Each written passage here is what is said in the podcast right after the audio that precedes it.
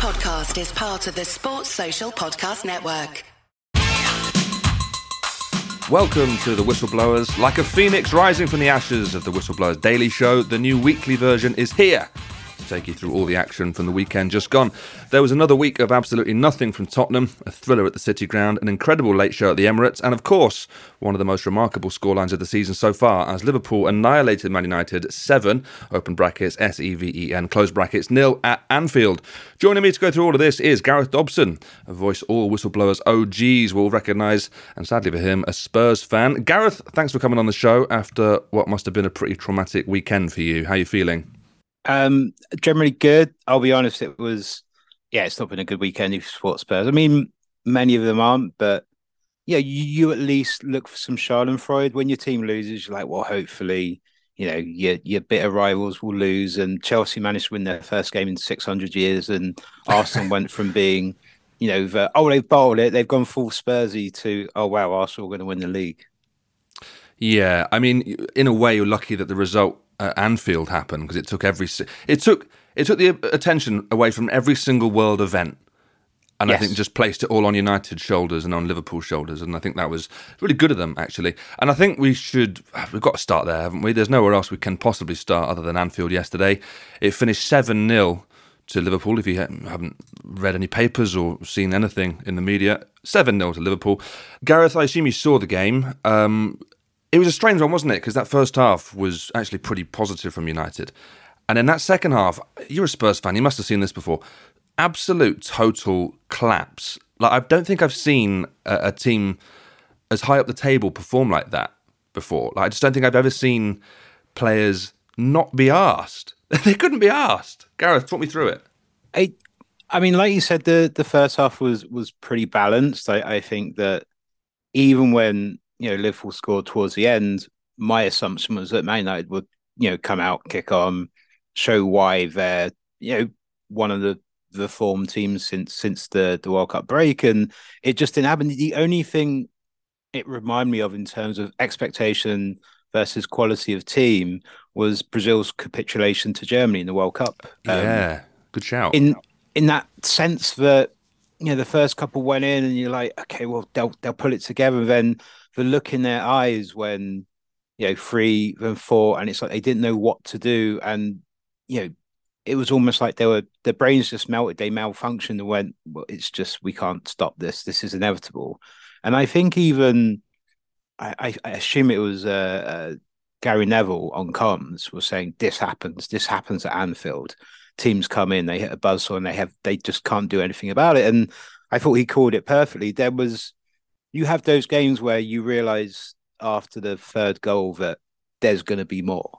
It was utterly yeah. inevitable at that point. But even, yeah, like I said, even, you know, one nil, two nil, you're like, okay, this one goal for United, and there's a game here. Liverpool are not robust. Liverpool can't see out games. And and maybe they, they realise that. And somewhere between, you know, offen- uh, attack being the best form of defence, but also maybe this gleefulness of having such a torrid kind of month or, or few weeks and and just feeling that yeah, they, they yeah really for from, yeah. from the start of the year they've been pretty poor, and you could see there was just a, a a sigh of relief when the sort of third or fourth goal went in, that it felt like Liverpool, I don't think they're back back yet, but it certainly felt like they they were playing with a freedom we haven't seen for so long. But it helps when you're playing essentially what was a team of under tens who didn't know the basics of of how to sit and see out ten minutes.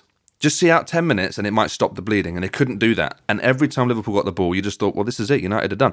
The the, the goal straight after half-time, I just thought was sort of embarrassing. And it was two or three minutes after half-time. And from then on, that, that was that was sort of it, really, wasn't it? I've been raving about United this season because I've been talking about how it, it shows that if you sign two or three leaders, you can really turn a team around. And, you know, Casemiro's in and, and Martinez is in. Certainly they're leaders, they're vocal, they they get things done. Varane has, has played well this season. He's certainly a leader as well. I think you could say in, in previous games, Fernandes has been a, a leader as well. And yet yeah. yesterday they all went to pieces. And I really didn't I've never expected that from those sorts of players. To see them all do it on the same time, on the same day, was just was very, very odd. Um, let's listen to Sam Pilger. He's a United fan and football writer. Here's Sam Pilger on what he made of yesterday's game. Today was a day that was both surprising and not surprising. Not surprising that United always had a defeat in them. They've been playing midweek and weekend for so long, uh, eking out results, as we've seen against West Ham when they scored three goals in the last fifteen minutes. And everything has gone their way. So many victories, so many late wins, a trophy, a, a, a win over Barcelona. So a defeat wasn't a surprise for and exhausted players who, who who you can't just keep winning. That doesn't happen. But what the surprise was, was it was so emphatic and seven nil, and that a team that had shown such character crumbled horribly in the second half and conceded forty-five, uh, felt like forty-five goals, conceded uh, seven goals in the space of forty-five um, minutes for United. It It, that was the shock. That was the shock. A defeat wasn't. A two nil, a three one wasn't a huge surprise, but to lose in that manner uh, will have shocked Ten Hag, I'm sure. But United was similarly embarrassed by City six three um, in uh, in October and came back to beat them in the return leg. Ten Hag has already shown he has the ability to bounce back from terrible defeats. He's still in the early months of what has so far been a successful, hugely successful rebuild. Um, he's the only manager, English manager so far to win a major trophy. United beat Barcelona. They've also this season beaten every single team of consequence they've played. Um, Tottenham, Arsenal, Manchester City, Liverpool, Barcelona, Newcastle in a cup final. So there's a huge amount for United fans who will be hurting horribly tonight to uh, to, to to cling on to. But um, there's also, you know, there all the cliches are trotted out. It's it's important how they bounce back. It's Real Betis on Thursday in the Europa League, and then Southampton at Old Trafford in the in the Premier League. Um, it is important how United bounce back, um, and the hope is that United finish this season with at least one trophy, uh, a place in the top four. And and huge amount of optimism because of all the, the glorious and wonderful things that were being said about them before this game, maybe have been dented a bit, but remain largely uh, true. But uh, a sobering, unpleasant day for United. That was Sam Pilger, a football writer and Man United fan. Uh, he's right to, to try and maintain some perspective though, isn't he, Gareth? Yes, a horrendous, horrendous result and performance. But it's a pretty good season really so far, and they can still have a fantastic outcome to the season, can't they? Oh, absolutely. I, it's and I think it's the only way you, you can deal with it. it. It would be, you know, a travesty if this defined their season. I mean, their season should be defined by looking back at, you know, Ten Hag's game. Was it the second or third game against Brentford when, you know, every, the knives are out and it's like, you know, they they they've picked this Harold Mander again. He's got the wrong players. He can't do anything with this. And you know, one or two acquisitions. I think Casemiro's maybe on the bench that day had just come in. And they have progressed so far. Um, but yeah, if you, you could turn around and say, like, you know, like you said, this was coming, it's they have probably overperformed in terms of yeah. the expectations and, and and the team they look like in, in August. Yeah, I think that's fair. Uh, we're in danger, though, here of just talking about how poor United were. Let's talk about how good Liverpool were, because I know Gary Neville on comms and certainly after the game talking to Graham Souness, which, by the way, was just a boring schoolboy farce, I thought. And there's been a lot of celebration about how great it was. Oh, Souness, oh, Neville. Look, I thought it was just a bit embarrassing, to be honest. But Neville's wrong. Liverpool did play very well. Maybe not as well as they have done in the last two or three years, but they played very well yesterday. And I think it's the first time we've seen that front three look like it could maybe fill those shoes of Uh, Mane, Firmino and, and Salah. Yeah, and I, I think that's probably, you know, in a couple of weeks when, you know, the, the scoreline's in the uh, the middle distance a little bit, that should be the most exciting thing, the, the potential that, you know, Klopp and, and his team have potentially found, you know, the replacements. I, I think it, I was going to say, I think Mane's loss has been under undervalued this season, but I think it's now been said so many times he's probably been fairly valued, but yep. he was such a huge loss. And, you know, bringing in a slew of players, you know, let's not forget they've got other players, other attackers coming back from, from injury. They, they should be well equipped up front. It probably doesn't change the fact that their midfield needs not so much an overhaul, it's just a complete fresh set of players. But, um, yeah. but that wasn't, you... that didn't seem like a problem yesterday, did it? No, it didn't. And I, again, maybe that's quite surprising given that that's where Manchester United probably the most improved this season. That's the area of the field where, you know, they've really turned things around. But I think if with those in place, then they're, they're all very young players. I mean, obviously apart from uh, Salah, but um, I think Liverpool fans will be incredibly pleased that he's gone from five, six weeks ago being like, maybe this was a contract too far to, oh, you know what, he's still one of the best players in the world. Absolutely, um, yeah. I think also in terms of that centre midfield, you know, if Liverpool get top four, which uh, we'll get onto Spurs, Spurs after the break, but if Liverpool get that top four position, that's that's good for their finances. That means they probably can stretch to a big marquee centre midfielder. And, you know, a lot of the chat is about Jude Bellingham. Now, I think Bellingham is is a player of such quality that whatever team he goes to has a shot of winning the league. Yep. And whether that that's Liverpool, sense. whether it's Man City, whatever, I feel like he could transform that Liverpool midfield almost on his own. Yeah, there, there, there's certain upgrades you can make to a team that, you know, are far beyond the average transfer. I mean, Casemiro, again, is the one where he's been worth, you know, more than one player, if you will. Look at when... Um, Liverpool, uh, sorry, Chelsea went and brought uh, N'Golo Kanté. The, the the change in in their midfield when they brought him in. Some players just have, you know, that sort of almost alchemic effect where it just, you know, the whole team is is immediately transformed or improved Absolutely, as a result. Yeah. And Liverpool have had a few of those over the last few years. I mean, Van Dijk was that sort of player. Um, I don't want Bellingham to go to Liverpool, and it's not because I don't like Liverpool. It's it's purely because I love the fact we've got a player who stars for England, and they, we don't have this tribal nonsense around him because he plays for Liverpool, he plays for Man United. We can all, as England fans, just enjoy him, and I like that. I want him to go to Real Madrid so we can collectively hate him a little bit rather than just have half the country hate him a lot. Well, it's, it's exactly like, you know, back in two thousand two when this mystical, godlike England midfielder called Owen Hargreaves turned up and he was going to change everything, and you yeah. know, what you didn't know was was the thing that most excited you. Apparently he can play midfield and right wing and left yeah. wing. And he's he got a weird accent. This is perfect. He's Canadian. Um, so, yeah, Drew yeah. Bellingham, the next Owen Hargreaves. You've heard it here first. Well, get that on the uh, get that on the blurb. Right, we'll take a short break, after which we'll talk about Spurs. We'll talk about um, Arsenal, sadly. Um, but, yeah, stay tuned. When you need mealtime inspiration, it's worth shopping Kroger, where you'll find over thirty thousand mouthwatering choices that excite your inner foodie. And no matter what tasty choice you make, you'll enjoy our everyday low prices, plus extra ways to save, like digital coupons worth over six hundred dollars each week. You can also save up to one dollar off per gallon at the pump with fuel points. More savings and more inspiring flavors make shopping Kroger worth it every time. Kroger, fresh for everyone. Fuel restrictions apply. Another day is here, and you're ready for it. What to wear? Check. Breakfast, lunch, and dinner? Check. Planning for what's next and how to save for it? That's where Bank of America can help. For your financial to-dos, Bank of America has experts ready to help get you closer to your goals. Get started at one of our local financial centers or twenty-four seven in our mobile banking app. Find a location near you at bankofamerica.com slash talk to us. What would you like the power to do? Mobile banking requires downloading the app and is only available for select devices. Message and data rates may apply. Bank of America N A, member F D I C.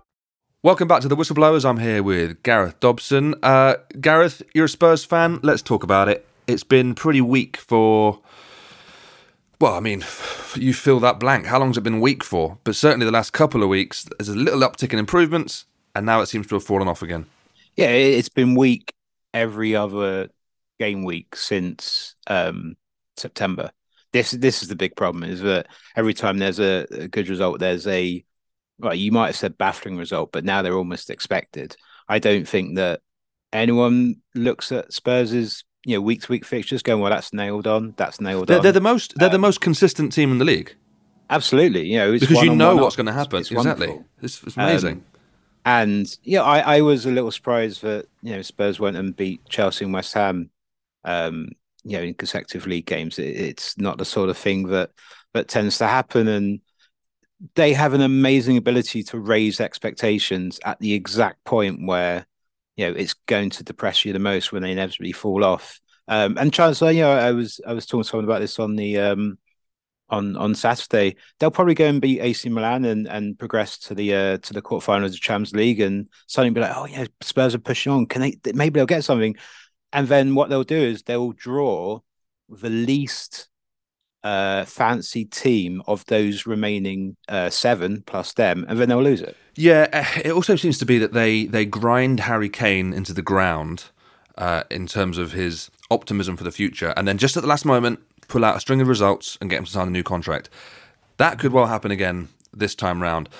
If I was a Spurs fan, Gareth, I've got lots of friends that support Spurs. They seem to be the most popular team of, of my friends for some reason. I think I attract that, sort of losers. And uh, the uh, the F A Cup game was one that would have absolutely infuriated me if I was a Spurs fan. And and that's the game that all my friends would text me about. That was the one that seemed to really upset them the most. It seems like Spurs actively do not want to have a shot at winning trophies. And I think it's that sort of performance, that sort of result, that sort of mindset that bleeds into the Premier League as well. What were your thoughts on the F A Cup? Because we haven't done this show for a little while, so we can go back a little bit further. What are your thoughts on that, on that F A Cup run and the repercussions that that can have? Well, famously, Conte is is is is a manager who allegedly sees the league as the be-all and end-all. It's the true judge of a team's quality. You know, he's a he, he prefers the marathon to the sprint, um, and you know, therefore, if he doesn't prioritise the cups, that's it's not fine. It's his choice, but then you have to show your mettle in the league. Um, I think what infuriates Spurs fans is that, you know, you're you're one game away from, you know, an exciting exciting uh, you know, spot in the F A Cup. You look around the other teams. There's very few, you know, premium teams left. There's United, okay, well, and there's City. Yeah, there's and United Brighton. And there's City, and you know, you go, oh well, hopefully they'll draw each other, and then you only have to beat one of these teams, both of whom you've beaten over the last few years at various points. And it's like, you know, Conte, you can be, maybe he doesn't understand that, you know, for Spurs, any trophy, you know, you'd be hailed as a hero. You know, Spurs, Spurs remember, you know, the managers who did nothing but win a, a tin pot trophy. Um, and it is infuriating. And I, I think the only, the only balm to that would have been if Spurs had turned up on Saturday, hammered Wolves and said, it's all about the league. You know, obviously we weren't happy about the the, the midweek, but you know, we're going to go and finish fourth. We're going to push on, but there was no real sign of that. And uh, unfortunately, Spurs, they're at this this real crossroads now where Conte won't be there in August. I'm ninety-nine percent sure of that. Well, I was going to ask then, you this: would you not just get rid of him now? I don't. I, I feel. I just feel like I, I before Christmas thought that he's not a long-term manager. He never has been for anyone. He, he's at clubs for two or three seasons at most. Spurs need more than two or three seasons and windows in order to get the players in that are good enough for Conte. Those two things aren't compatible. It's it's not going to mean winning the big things, the things that Conte prioritises in the next season or two. So I feel like we're just wasting time here. But that time probably has been wasted and it's probably gone. And I, I think if you look at Spurs' appointments, Mourinho, and then, you know, skipping over some ill-fated uh, six-month dabbles, you know, it's it's Conte, and it's because they realised the window was closing. They're like, we need to maximise this this ageing squad where, you know, three or four of their best players are now twenty-nine, thirty. Um, and so the the big question for Daniel Levy is like, okay, do we bring in that manager and we say, right, next season, you know, twenty-three, twenty-four, it's it's trophy or bust? Or do you just say, look, it's it's not going to happen. We've missed the window. We need, you know, my most hated word in football is the project. But, mm. you know, I'm sure he... Are you going to use it? Are you going to use that word? Well, you know, if Spurs are starting use a new it. project... Use it, um, lovely stuff. Then that time, you know, should have been two years ago. And yep. it's... I, I understand the temptation for Levy to look and say, look, you know, let's get someone who can do a quick fix. Maybe we can go one more year. But then what does that mean? You know, I, I know I'm speaking out both sides of my mouth, because obviously if Spurs win the F A Cup, the League Cup, you'd be like, brilliant, good season. But ultimately, that would be the last trophy probably for Kane and Son and yeah, yeah, and a few others. So, and Lloris. I mean, Lloris probably probably won't be the first choice goalkeeper next season. We'll have to see. Um, give, but give it's me a really quick reached an end point. Give me a, uh, we could talk about this all day, but give me a quick uh, yes or no. Is Kane staying at Spurs after this summer? Yes. Okay, fine. Uh, and also, can I get a quick word about Wolves? Because actually I've been quite impressed with them since Christmas. I think they've been really, really good. Look much more compact, much more solid, and they've got a cutting edge now. They're now five points clear of relegation on twenty-seven points. I think they're going to finish very comfortably mid-table. I don't think they're anywhere near a relegation outfit. And they've actually, in Lopetegui, got a manager that I think Spurs would be casting envious glances at. Yeah, I, I agree. I think that they, they um they've shored things up. They they look so much more co- more coherent than they did previously, and they have enough good players to you know to compete most in most matches. I, I think that they're probably not the most exciting team. That that fresh on of excitement when they came up was it three four years ago, and it was this Portuguese revolution. You know, dissipated. They've sold a lot of their good players. Players like Adama Traoó haven't kicked on. You know, obviously until he scores the winner on Saturday, and um, so you know they're building into something new, and but I think they'll they'll have done more than enough. They've they've separated at just the right time. You you assume those, those sort of five or six teams beneath them. I would be surprised if any of them catch them. But yeah, it would have to be a pretty disastrous run of form for Wolves now to even be sucked in. Yeah, I, I think I think they are going to be fine, and I think actually really really bodes well for next season. I think they'll they'll make a run for. Not not top four, top six, but certainly top ten next season. Very comfortable. Some of their players coming through, I, I love it. And s- strength and depth as well. I mean, they're bringing off Sarabia off the bench. This is even without, um, you know, Cunha, the new striker. He he wasn't playing, um, well, he wasn't starting at the weekend. This is these are top quality internationals. You know, this is it shows you how strong the league is as well. By the way, I mean that bottom five teams even really really strong. I don't think we've seen uh, this sort of strength and depth of lower league teams for a long time, even if they're playing badly like Everton. You look around their squad and there's some wonderful players in there. Anyway, let's move on to the bit you've been looking forward to the most, Gareth. Um, Arsenal, I think if we've been doing this show every week of the season, I think we've probably been asking every single week, Arsenal aren't actually going to win it, are they? So I'll ask you that. I, I suspect, I think that tipping point for me was a few weeks ago. I, I would say it's I've gone from, you know, laugh saying it's theirs to lose, knowing that they'd lose it to, I think that, you know, they're good enough and they've been, they've been galvanized by, you know, various comebacks and good performances in, in the last month. And I suspect they're going to comfortably see it home. It, I was, you know, I, I was thinking about this the other day as I probably do more than I wish I did. Um, if I were to characterize this team, it does feel a bit more Leicester than, say, Man City in, in terms of I'm not convinced that this is such a little be, dig, isn't it? it, what it a little it, yeah, dig. It's dreadful. Like, oh, you know, you won it because you won the most games, Athletic. But I'm not sure you're really the best team. Um, they, they'll win it and deservedly so, but I'm, I'd be really interested to fast forward three or four seasons and see, you know, what else they achieve. And maybe I'm wrong. Maybe a lot of these players will grow into it, but, you know, I was talking to an Arsenal friend about, you know, which of these, which of these players have that, you know, link to the club who are going to stay forever. You know, will Odegaard say, you, you, you've turned my career around. You've turned me from failed wunderkind to, to this brilliant player. Or will he now be like, you know what? I'll go back to Real Madrid, try again. City or Bayern Munich, or, or yeah. go back to Madrid. And um, you know. But I don't know. Cause I, I look, I look at this Arsenal side and, and I know obviously any team that scores a ninety-seventh minute winner, having been two nil down, they're going to look like a, a squad of players that are together, celebrating together. But oh, actually, yeah. Arteta has has really made them into a real unit. They're, they're such a unified team. You, you feel like there's, um, you know, a proper there's, there's a group of friends there that are playing football together. Essentially, that's what it feels like. Might sound a bit wanky to say it, but I, I honestly do believe he's he's cultivated something quite special there. Whether or not they win the league, I don't know. You, I, I feel like you're saying, yeah, they're going to win it because that's easier psychologically for you to cope with than saying, you know, it might be tight.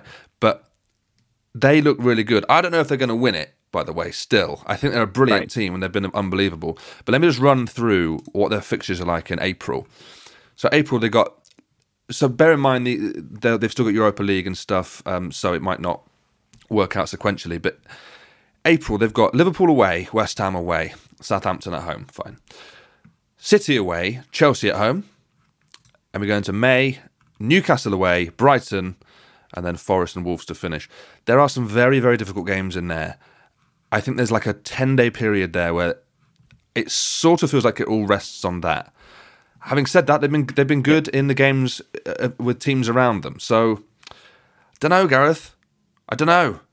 No, but I, I guess psychologically, it's probably really important to know that they can lose to City and that not define the title. Yeah, yeah. They still need to. City still need to uh, win every game. Arsenal still need to drop points elsewhere, right?